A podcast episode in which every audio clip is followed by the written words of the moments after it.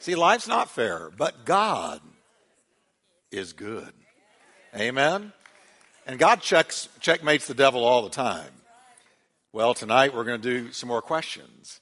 And they are, now, well, I announced Sunday, and some of you didn't get a chance to make it, but I thought, why would I start a series two weeks before Easter?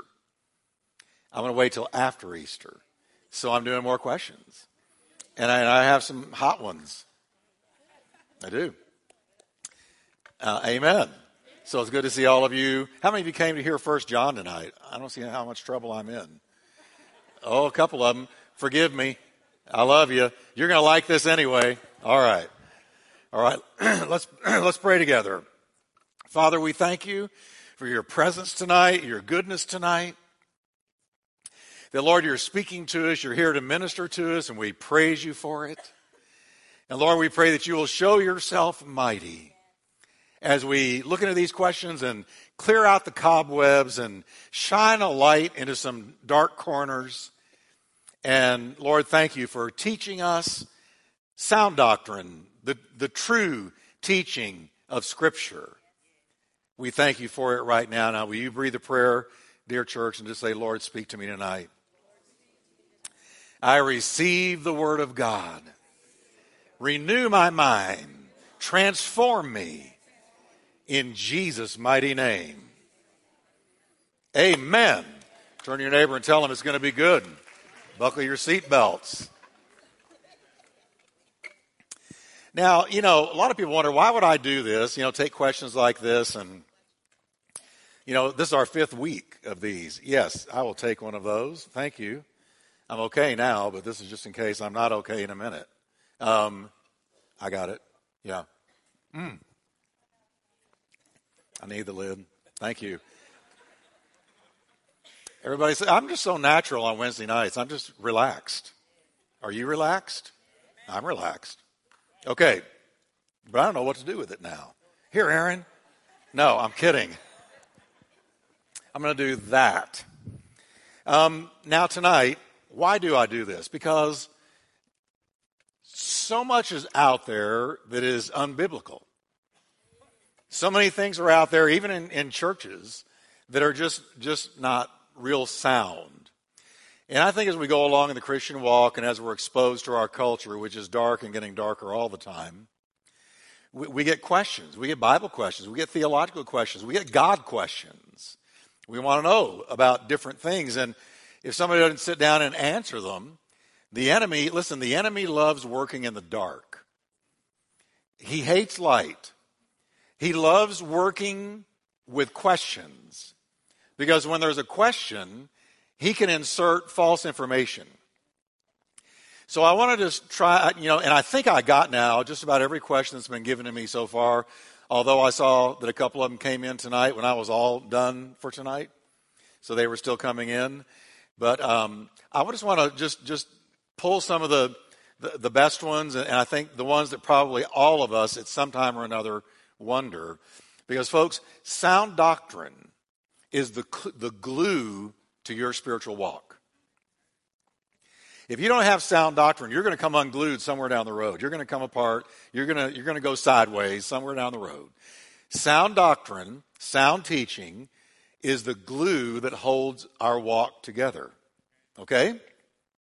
So, this is just another way for me to bring sound doctrine into our lives because that's what I'm called to do.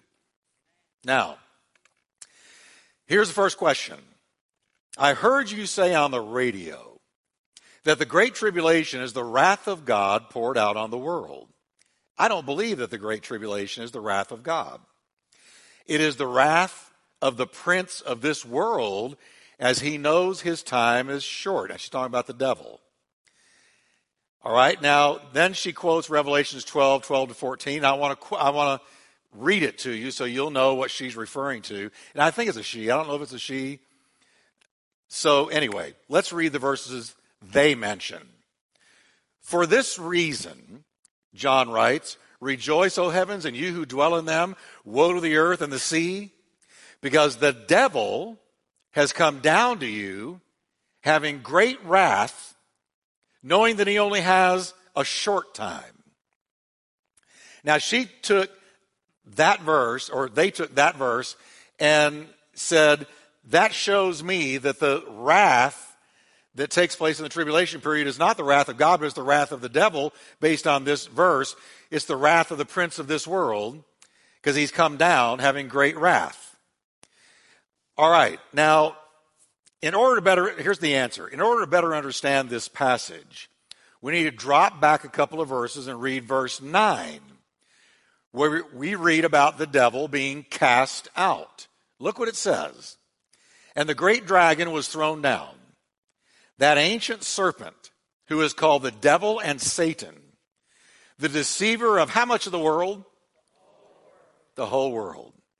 He, has, he was thrown down to the earth, and his angels were thrown down with him. Now, the context, remember what I told you about context? Context is, is prince in Bible interpretation. Context is key. All right? The context is this is the Great Tribulation period going down. So we have the dragon, the devil and Satan, the deceiver of the world, thrown to the earth and his angels thrown down with him during the tribulation. now, hold that thought. We know from Scripture that Satan was first cast out of heaven sometime in eternity past before the creation of the world. Right? How do we know that? Because when God created Adam and Eve, the devil shows up already fallen, already serpentine, already judged, already wicked and evil, and already trying to attack God's creation. Okay? so the devil had to originally be cast out sometime before God created the world. Are you with me? Uh, Isaiah 14 12 tells us, How you are fallen from heaven, O day star, son of dawn. How you are cut down to the ground, you who laid the nations low. Now, there you got the devil falling from heaven. Now, and, and Ezekiel gives a much greater description, but I just didn't want to take the time to read it. We have much to cover tonight. But after this first casting out, somewhere before the dawn of time, we know that the devil had access to the throne room of God. At least God allowed him to show up. He didn't force his way in, but God allowed him to show up. How do we know this? The book of Job. Remember, uh, the angels of God, the, the, the, sons of God, gathered together before the throne of God, and it says Satan came in among them and said, Have you considered my servant Job? So there's the devil, fallen, judge, serpentine. He's the devil, split hoof, the evil one. All right? And there he is going before the throne of God. Now, this matters, so track with me. And Jesus also revealed that the devil did this with Simon Peter. Remember, he said, Simon, Simon, Satan has requested to sift you like wheat. Well, who did Satan request it of? God. And Jesus said, But I prayed for you that your faith would not fail, and when you return, you'll strengthen your brethren, and so on and so forth. So, twice we're shown in the Bible that after the first casting out of Satan, after his initial judgment, and he became the devil and no longer Lucifer, the morning star, that he had access to the throne room of God. And he would, and God would allow him to come and, and basically attack or or slander his servants or seek access to them like he did with Peter. Now, our verse in Revelations 12 12 to 14 shows that Satan will be cast out again during the tribulation period. Well, what's the difference? Here is where he loses all access to heaven. He is cast out again and loses all access to heaven. And the Bible says this infuriates him. And he comes down to the earth in great wrath. Why great wrath? Because he knows his time is short. He knows it's about to all go down, and he's about to face the judgment of God and put out of commission for good. So we have two casting outs then of the devil from heaven, essentially. When he fell and became a disembodied spirit, and he became the devil and lost his position as a great archangel. All right? There's only three archangels Gabriel, Michael, Lucifer. And they were high level cherubim. The highest level of cherubim, which are the highest order of angels. So, of the three archangels, one of them rebelled against God, and he took a third of the angels with him. Now, this I thought about, and I'm just going to toss this out. Um, why did he take a third? Because isn't it possible, since there were three arch- archangels, that each of the three was given a third of the other angels to oversee? So you had Michael had a third, Gabriel had a third, Lucifer had a third, and when Lucifer rebelled against God, he took his third with him. It's a thought. I can't, I'm not saying it's a fact, I'm saying it's a thought, and I think it's plausible. Okay. So, now, so during the tribulation period, he's cast out again. He loses access to heaven. So, back to the question about the wrath experienced during the tribulation being Satan's wrath. The book of Revelation is very clear that the tribulation, which includes 21 judgments. Remember, there's the seven seal judgments, the seven uh, trumpet judgments, and the seven bowl judgments, and they, they escalate in severity so that by the time you come to the bowl judgments, it's terrible, terrible, terrible, all caps, terrible on earth. And that is, those judgments, those 21 judgments are not the wrath of the devil, it's the wrath of God. It's the wrath of God. So I see where this person kind of arrived at that. And, and so I just answer, you know, humbly. And, I, and I'm not, you know, trying to say somebody was wrong. I understand how you could arrive at that. But the fact is, the revelation is the wrath of God. Let me show you. Revelations 15 1. I saw in heaven another great and marvelous sign seven angels with the seven last plagues, last because with them, read it with me, God's wrath is completed. There is a day coming when this world will enter the worst period of time it's ever known, and it's called the Great Tribulation. And during that tribulation time, God does pour out 21 successive judgments that grow in severity. So that by the time you reach the end, there's not much left of the planet. There's not much left. And then the Lord Jesus returns. In the second coming, with his saints and establishes his kingdom. You don't want to be here for the great tribulation time. Amen. You don't want to be here for that. That's why I say I believe that we'll be raptured out because we have not been appointed to wrath, but to obtain salvation through our Lord Jesus Christ. Amen. Amen. So, I hope that helps that person. I hope it helps us. Now, here's another question. I believe that we, the church, will be here for the tribulation period.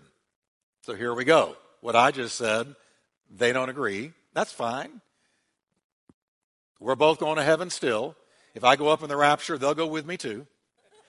If the rapture waits till the end of the tribulation period, I'll go up then with them. This is not a deal breaker. But this is another person. I believe we, the church, will be here for the tribulation period.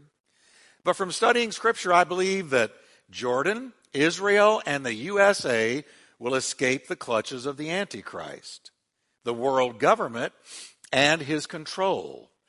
Therefore, we will not be subject to taking the mark. Now, that's interesting. I've never heard that one.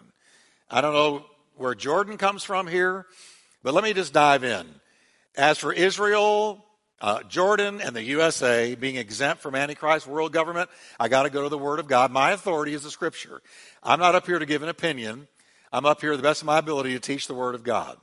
Amen? So I got to turn to Scripture. That's my authority. Every truth I accept is biblical as much as lies within me. If somebody tells me something is true, I go straight to the Word and I see if it's true. If I don't find it in the Word, then I say that's not true. Say, well, Jeff, that's very narrow. That's a, it's a narrow way that leads to life. It's narrow, but it's not stupid. It's narrow, but it's not unintelligent. As a matter of fact, my decision to let the Word of God be my ultimate and only and primary source of truth is because I've studied it for a long time and seen that it's true every time. And I believe it's the very Word of God. And since God is God and we're not, whatever God says has to be truer than anything any human being could ever come up with. So I believe God's truth with morality. I believe it with ethics. I believe it with eschatology, meaning what's going to happen in the future. I believe that God's word, Jesus said, Thy word is truth. So, let me answer it based on Scripture. The Bible says, and it was granted to him to make war. John writes, and it was granted to him to make war. This is out of the Revelation. It was granted to him, being Antichrist, to make war with the saints and to overcome them. And authority was given him over how many tribes? Every. Tongue and nation. Every tribe, tongue, and nation will experience for a brief season Antichrist having authority over them or exercising his authority in, in where they are worldwide. Now let's read another one Revelations 13 16. He causes how many? Now, last time I looked in the Greek, all meant all. That means all, right? He causes all. Then John enumerates both small and great, rich and poor, free and slave, to receive a mark on their right hand or forehead. Now, that's not telling us that everybody in every realm, in every ethnicity, every tribe and nation, that every single human being is going to receive the mark. It's saying that in every nation and ethnicity and tribe, there will be multitudes of people receiving the mark.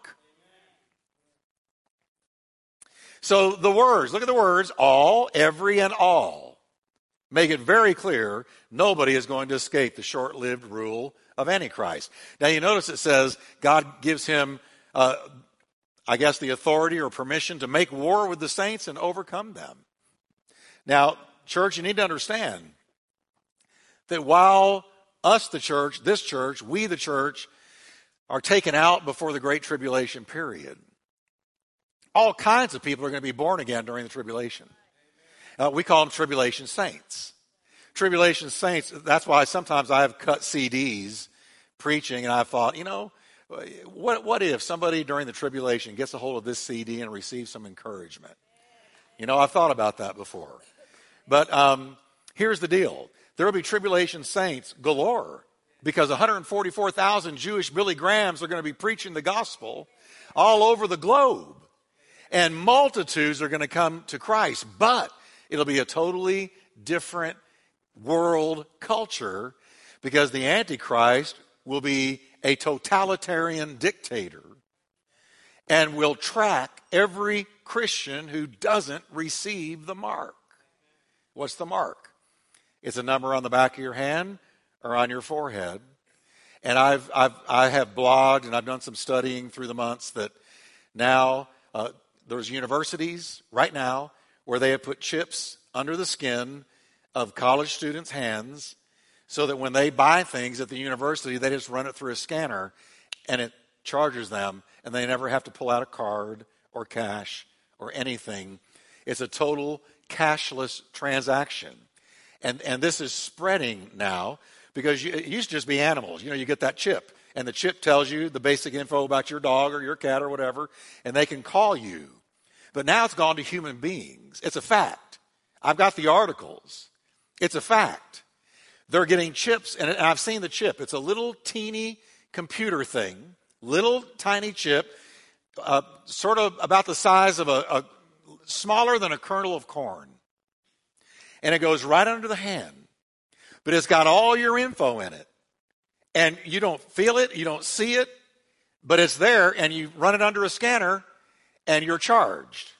Now, now, how in the world could John, sitting in the first century, on an island, almost 90, receive information about modern day technology 21 centuries later, beyond him, there's only one way God, who knows the end from the beginning.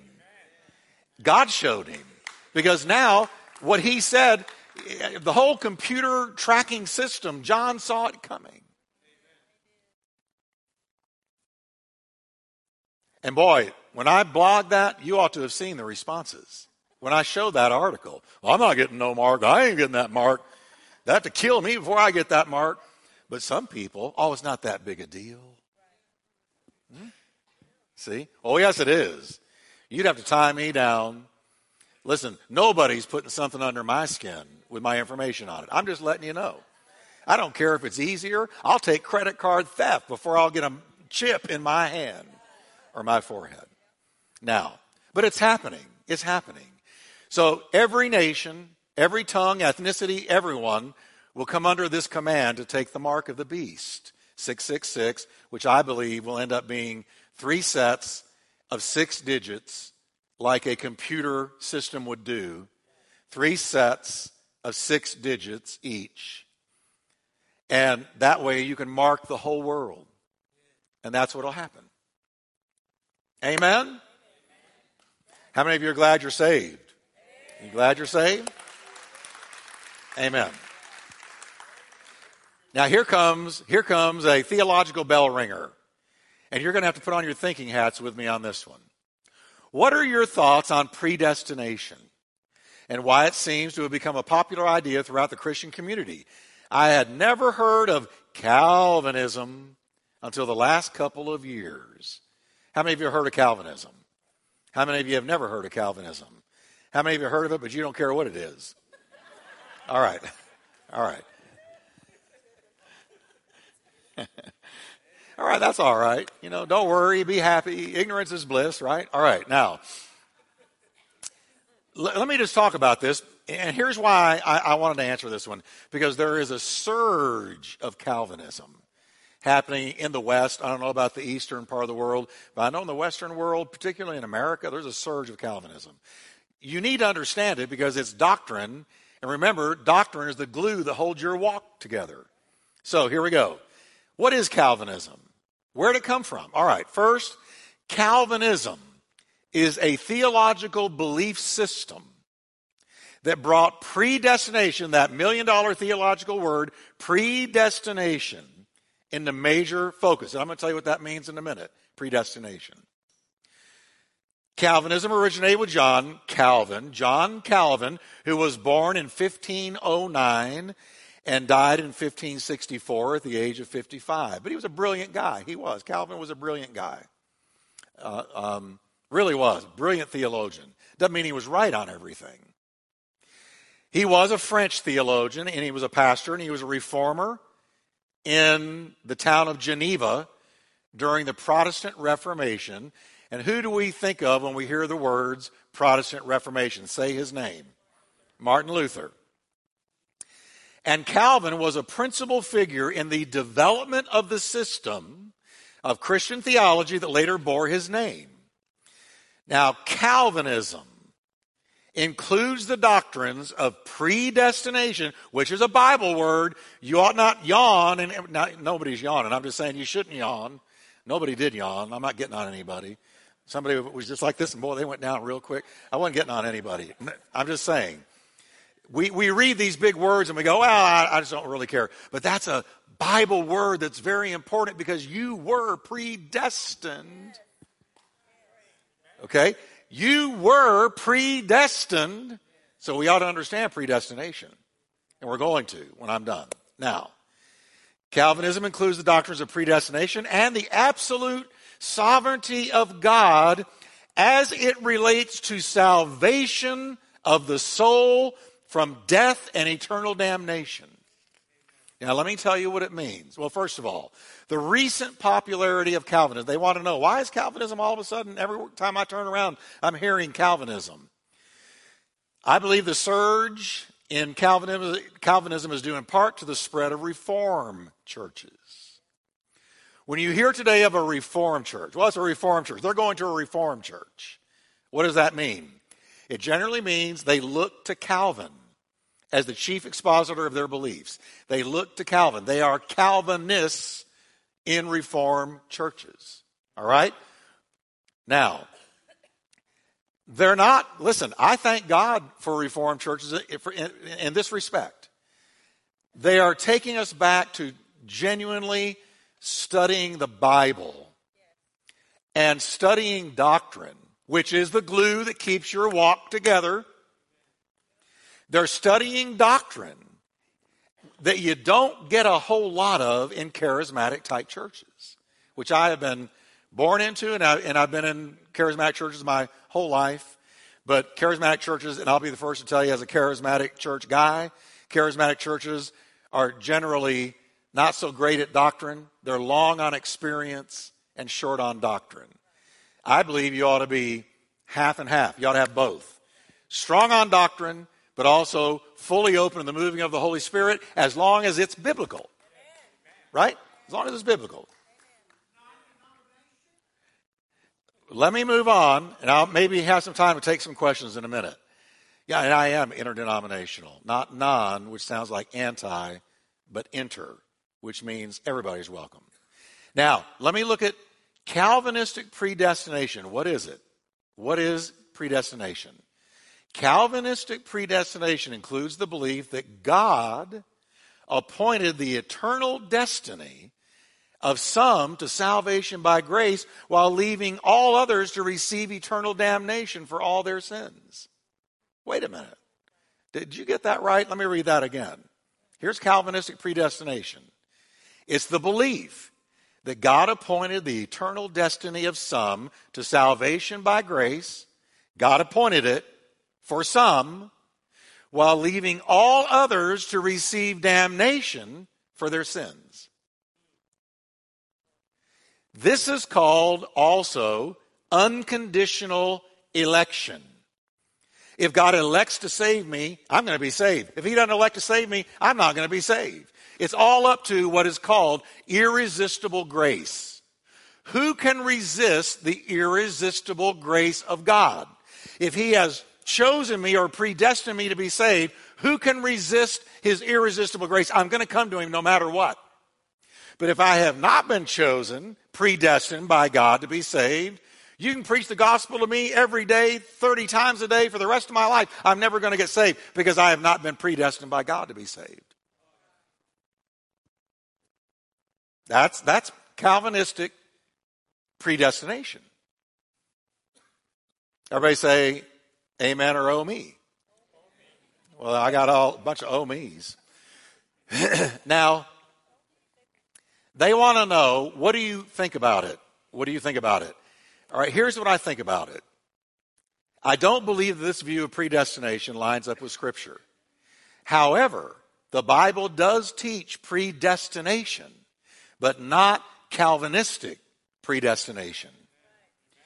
Here, listen carefully. I'm going to show you the difference.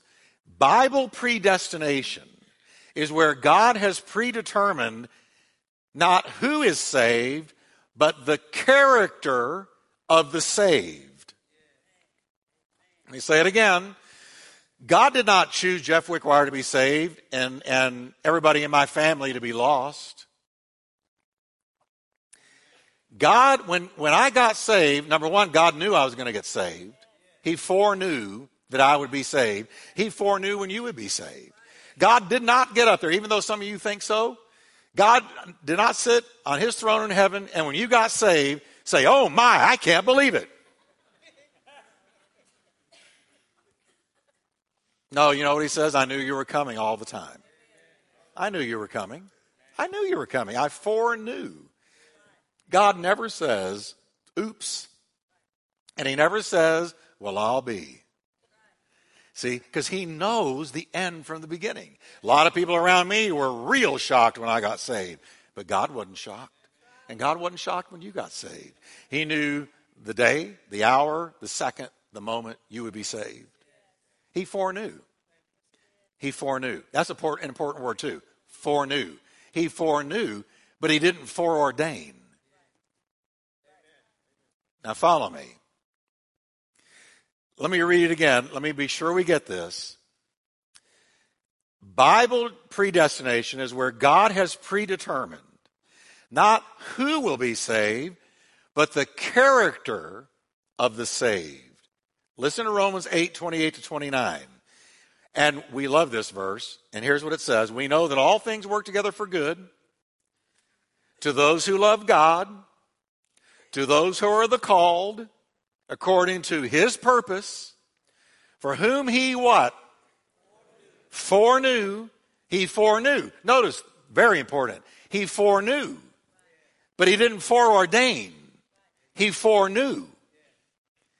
Those he foreknew, here comes the word, he also, read it, predestined to be what? Conform to the image of his son. So what was predestined? Not your salvation, your future character as a child of God, that we would eventually be conformed to the image of his son. So when we say uh, very regularly in churches, we, we say, oh, it's all going to work together for your good. I think we don't know sometimes what that really means. What is he talking about in this verse? What is going to be the good everything is worked out for? That we would be conformed to the image of his son. That's talking about character, love, joy, peace, long suffering, gentleness, meekness, kindness, faith. Against such there is no law. Are you, are you hearing me, church? This is deep stuff. We're going through some, this is some T bone theological steak. This is not milk. This is predestined, and all kinds of people get hung up on that word. I mean, we got whole denominations that, that, that were birthed out of this word, this one word, predestined. He foreknew who would be saved and hence, he predestined them to be like Jesus. So it has nothing to do with who, it has to do with the character of who gets saved. Predestined.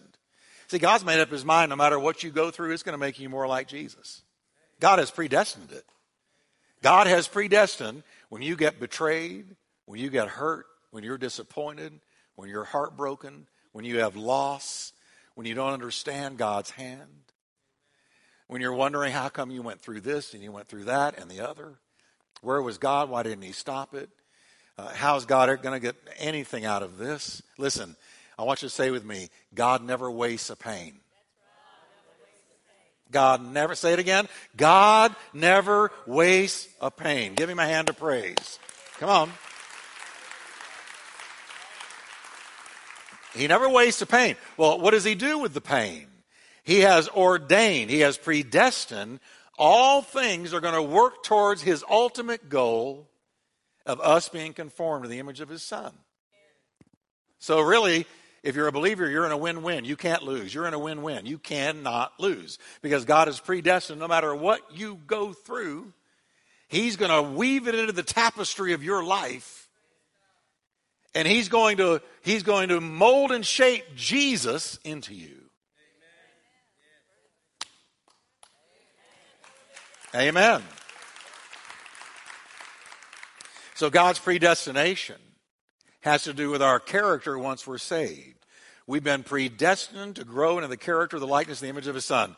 We have also been predestined to heaven.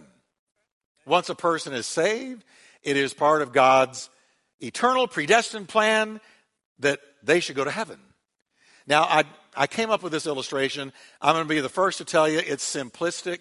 And if you were to pick it apart, if I was to bring in a bunch of college uh, theolo- theology professors, they would probably tear it apart. But I'm trying to give you an idea of, of what we're talking about here. So I made, I came up with this illustration. This is mine. I own it. Look at it like this. Let's say the entire human race is offered a free ticket to board a train whose destination is a beautiful ocean village. Sound good? Anyone who doesn't take a ticket, and remember the ticket's free, will suffer a massive fire that will one day engulf them. Many men and women are sent out into the crowd of humanity with the good news that these free tickets are available. Hey, I got free tickets, free tickets for the train that's going to the ocean view all the recipients must do is confess that they have muddy shoes and must receive new, clean shoes in order to board the train. Once done, they're saved from what is coming. Now, listen Calvinism would say there's no choice, but those that receive tickets are chosen to receive them to the exclusion of everyone else. And all others have no hope of a ticket only those chosen will board the train to safety headed for the beautiful ocean town. So you don't have a bunch of people going out and waving the tickets and saying, take one, they're free, but you have them going out, walking up to certain individuals and say, you've been chosen, here's your ticket. While all around them are people that are going to be engulfed in those flames and they never have a chance for a ticket. There you have Calvinism Does that sound like God to you? Does this sound like love to you? No? Does this square with the God that Jesus introduced to us in the New Testament? Jesus said, If you've seen me, you've seen the Father. Can you see Jesus doing that? Can you see Jesus doing this? Here, I got, I got a ticket for you and a ticket for you, but the rest of you can, can go to Hades. Can you see Jesus doing that? I ask you.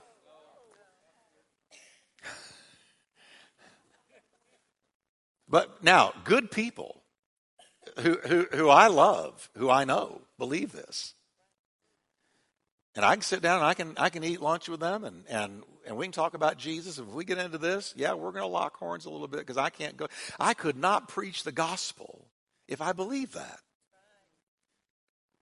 Why preach the gospel if I believe that? If irresistible grace is going to get them, why bother? Okay. There's all kinds of Bible verses that refute Calvinistic predestination, not predestination, but Calvinistic predestination. Here's a few. Then Peter opened his mouth and said, In truth, I perceive that God, what everyone, shows no partiality.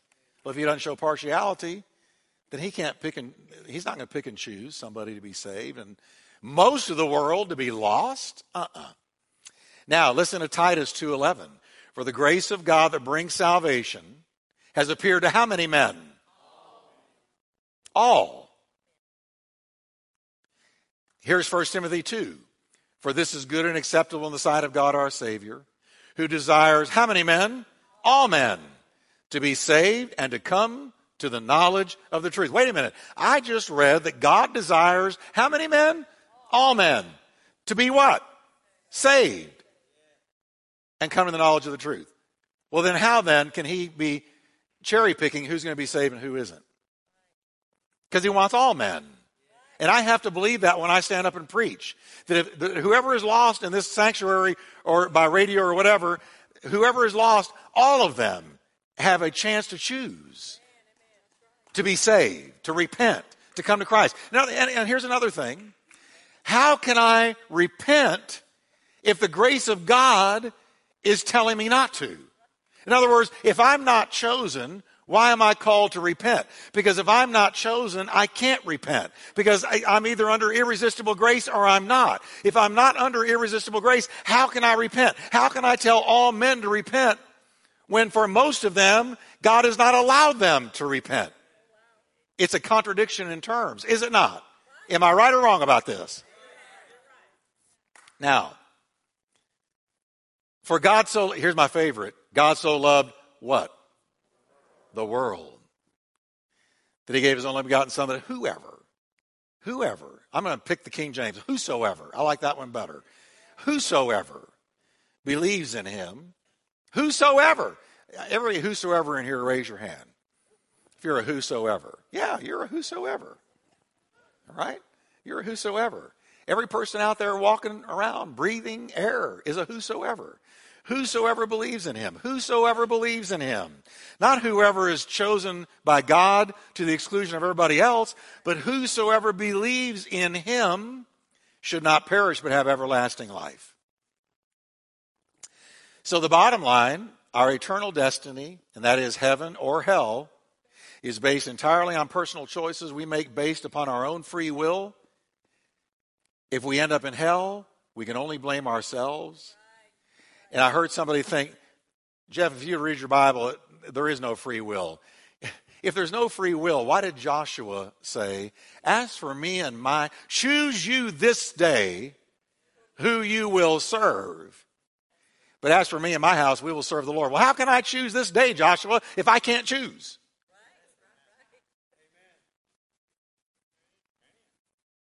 So, my answer to the original question is listen, I, like I said, I have friends that are Calvinists, and, and, and I love them. You know, we're, we're good. I just part with them on this. I don't see how you can square this with the God of love. Uh, but you know what? They'll go to heaven when I do. If the rapture happens, I'll go when they do, and they'll go when I do. And when we get up there in front of Jesus, He'll make it all clear. Right? He will. He'll say, Hey, Jeff was right. No, I'm just kidding. I'm, I'm just kidding. I'm just kidding. Having fun with you. All right. Now, we're moving along. Are y'all being blessed tonight? See, you got some real theology tonight. This is theology. So everybody say, I'm predestined to the character of Christ. Amen. Give the Lord praise tonight. Now, here's another question. I know that some would say we should never question God's actions. But why did the Spirit of the Lord leave Saul? And why would a harmful spirit enter Saul? All right, let me just read the verse where this happened. 1 Samuel 16 14 says, The Spirit of the Lord had departed from Saul, and an evil spirit from the Lord tormented him.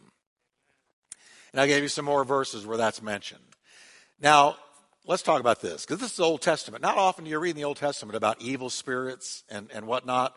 They really came to the fore when Jesus began his ministry. But here we've got an evil spirit mentioned in the Old Testament. Now, first, the evil spirit, it says, was from the Lord. And that means it was allowed by God to harass Saul. Ultimately, all created things are under God's control. Do you know that? All created things. The devil's a dog on a leash. Can I say it again? The devil's a dog on a leash. The devil doesn't move without God allowing him to move. I don't understand that. I can't explain it. I just know it's true. Because if I were God, I'd shut him down today and end this whole thing. But I'm not God. But all created things are under God's control. That's what the Bible talks, talks about the sovereignty of God. It's likely that this evil spirit was part of God's judgment upon Saul for disobedience. Saul had directly disobeyed God on two key occasions. When he offered an offering only the priest was ordained to do, when he felt that Samuel was late and God was testing him to see if he would trust God when it looked like everything was about to fall down around him, he made an offering only the priest was ordained to make. And then when he spared wicked King Agag, when Samuel had said, You've got to kill him, and Saul did not kill him, or many of the livestock that, that Samuel had said, Kill. And Samuel gave those famous words What is this bleating of the sheep I hear? So, therefore, because of his disobedience, God removed his spirit from Saul and allowed an evil spirit to torment him. Likely, Satan and the demons had always wanted to attack Saul, but God was now simply giving them permission to do so. You know why? Because he opened a door. Oh, I tell you, we need to have a just a one night Wednesday night message on doors. The importance of doors. How you can open a door that'll bless the rest of your life, and you can open a door, oh my,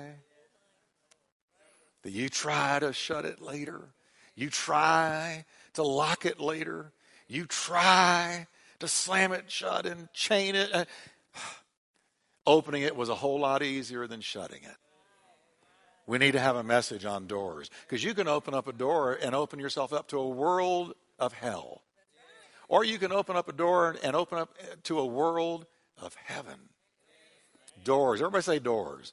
See, Saul opened up a door and, and the enemy got in. Now, second, the evil spirit look at the sovereignty of God at work here.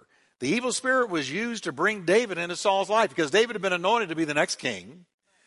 Only Samuel and his family knew it. And so God is, God is moving to get David in proximity to the castle, to the kingdom. And so he uses Saul's problem. See, God always uses problems.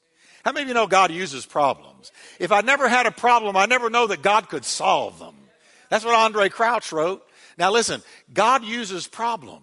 You think you've got a really bad problem and it's vexing you, but listen, that problem may be used by God to bring you to a whole new level of authority and power and walk with Him.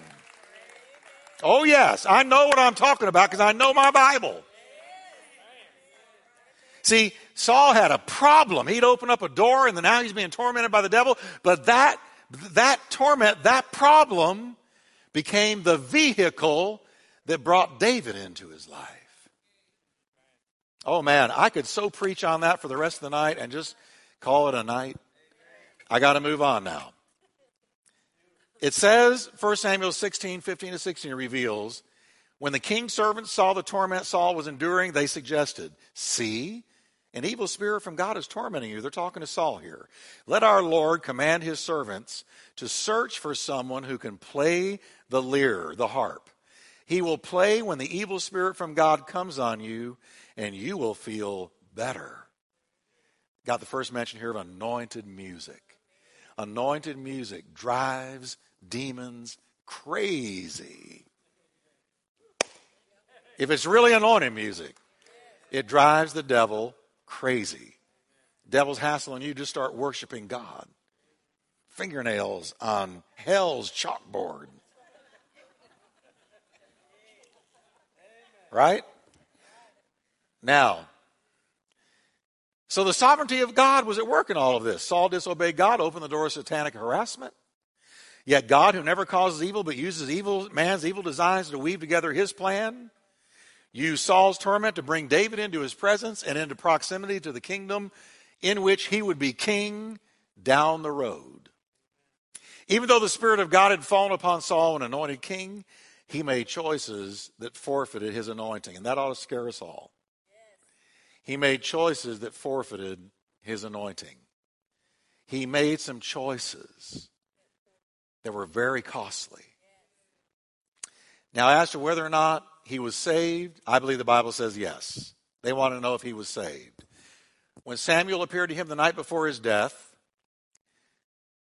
he said, The Lord will deliver, this is Samuel talking, the Lord will deliver both Israel and you into the hands of the Philistines. Now read the next part with me. And tomorrow, you, come on everybody, you and your sons will be with me. Well, Samuel had died and he was with God in what we've often talked about here in the good part of Hades. And he said, Tomorrow, Saul, you and you and your sons, you're going to be killed tomorrow. But he didn't say you're going to go to the bad part of Hades. He said, You're going to be with me. So that's how I know he was saved. Okay? I got one more. You want one more? Well, it's about tithing. Are you sure? Oh, oh, okay. We'll see you. No, I'm kidding. Here we go. Dear Pastor, this is an interesting question. Dear Pastor, if only one of two spouses pays tithe at church, how does the promise of God in Malachi 3 10 to 12 get fulfilled in the household? So here's what they're wanting to know. Uh, they're, they're wanting to know if God will still bless a household with two incomes if only one of the two spouses tithes. Here's my answer to that. First, God looks on the heart. You believe that? God looks on the heart of every person. The Bible teaches that God deals with us as individuals. My grandmother's faith isn't going to get me into heaven. My faith is going to get me into heaven. Okay? Um, I'm not going to pay for my father's sins. My father pays for his sins. All right? Um, we all answer to God as individuals, and He deals with us as individuals. The Bible says, Therefore, my beloved, as you have always obeyed, not as in my presence only, but now much more in my absence. Read it with me, everyone. Work out your own salvation with fear and trembling. So that says, look, nobody can work it out for you but you. Okay? It's each man's own walk and work and faith and Christianity. No human friend, no pastor, not even apostle like Paul can work it out for you. We will answer the judgment seat of Christ. The judgment seat of Christ, we will not answer for sin. Our sin is forgiven. But we will answer for our works. How did we obey Christ? What did we do for his glory? How much of our time did he get? How much of our gifting did he get? How much did we sow into the kingdom of God or not? And that is what we will be rewarded for or not at the judgment seat of Christ. All right? So I believe the Lord will bless the giving spouse with things the non giver will not enjoy.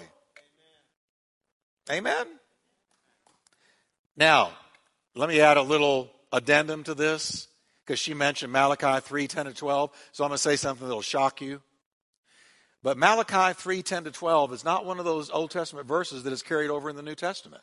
I've told you one of the golden rules of interpretation is if you have an Old Testament law and it's carried over into the New Testament, it's good for you, you and me. It's good for the New Covenant. It's good for Christians. But if it's not carried over in the New Covenant, into the New Testament, then it's not valid for us. Now, follow me. I don't believe that the person that doesn't give will be cursed by God.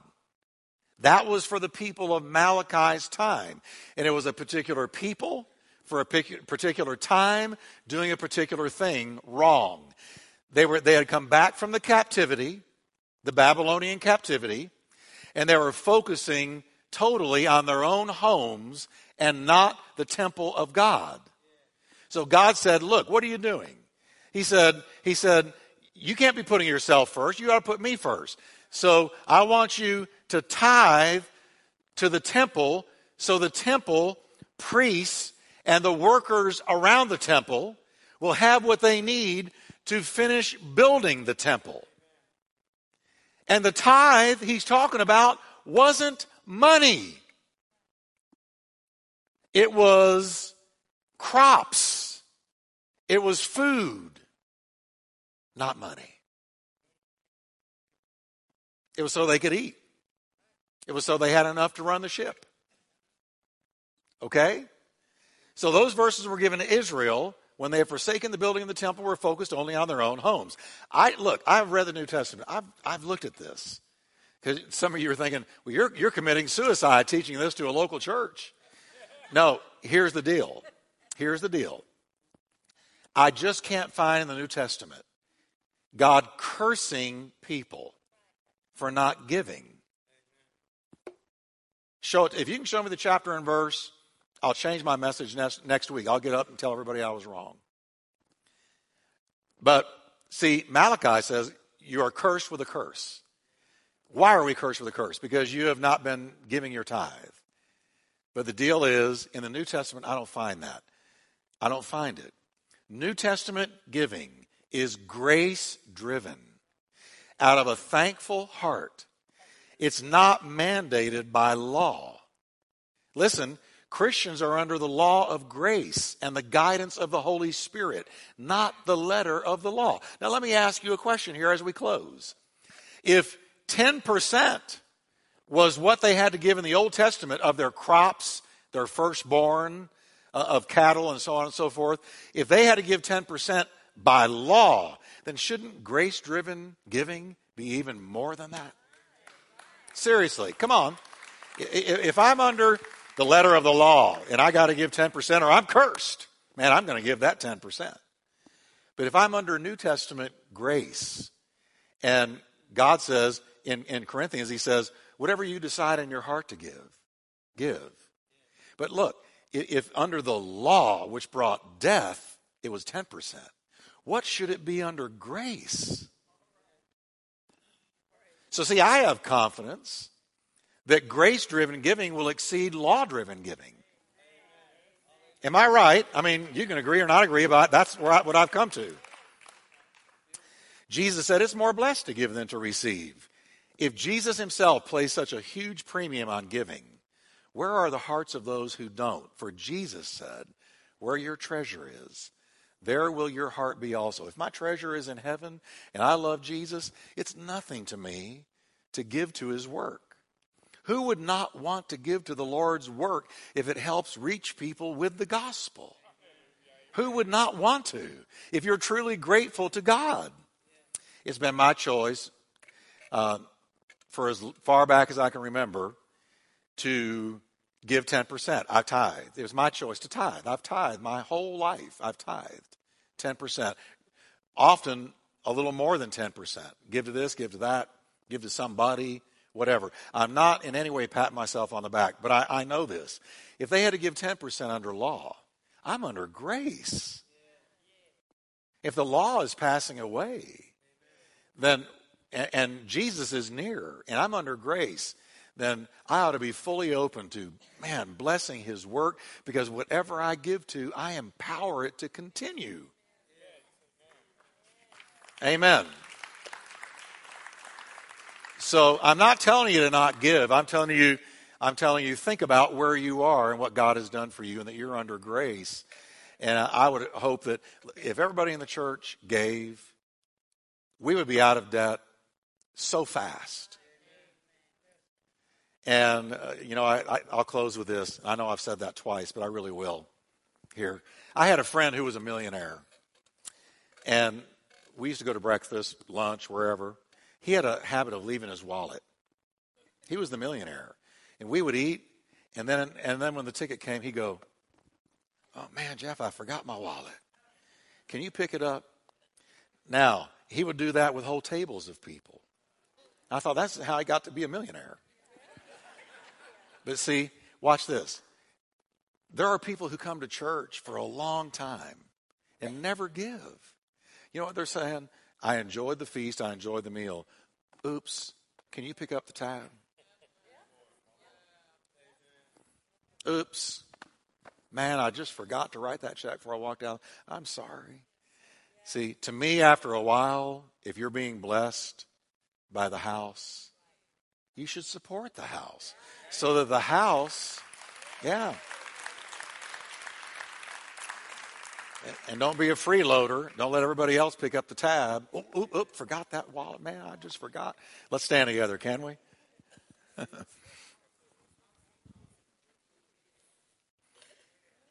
Wasn't that good tonight? Amen? Well, you got a theological education 101. You did well tonight. All right. Let's lift our hands to the Lord. Lord, we just thank you for your goodness. Thank you, Lord, that Easter is right around the corner. Help us to invite somebody to the house of God. Each one reach one. Everyone bring one. Each one reach one. Everyone bring one. Now, Lord, bless us as we go. Thank you, Lord, that you predestined us to be like Jesus. Thank you for the glorious day we repented and got saved. Thank you for the washing of the blood of the Lamb, and thank you for our eternal destiny in God.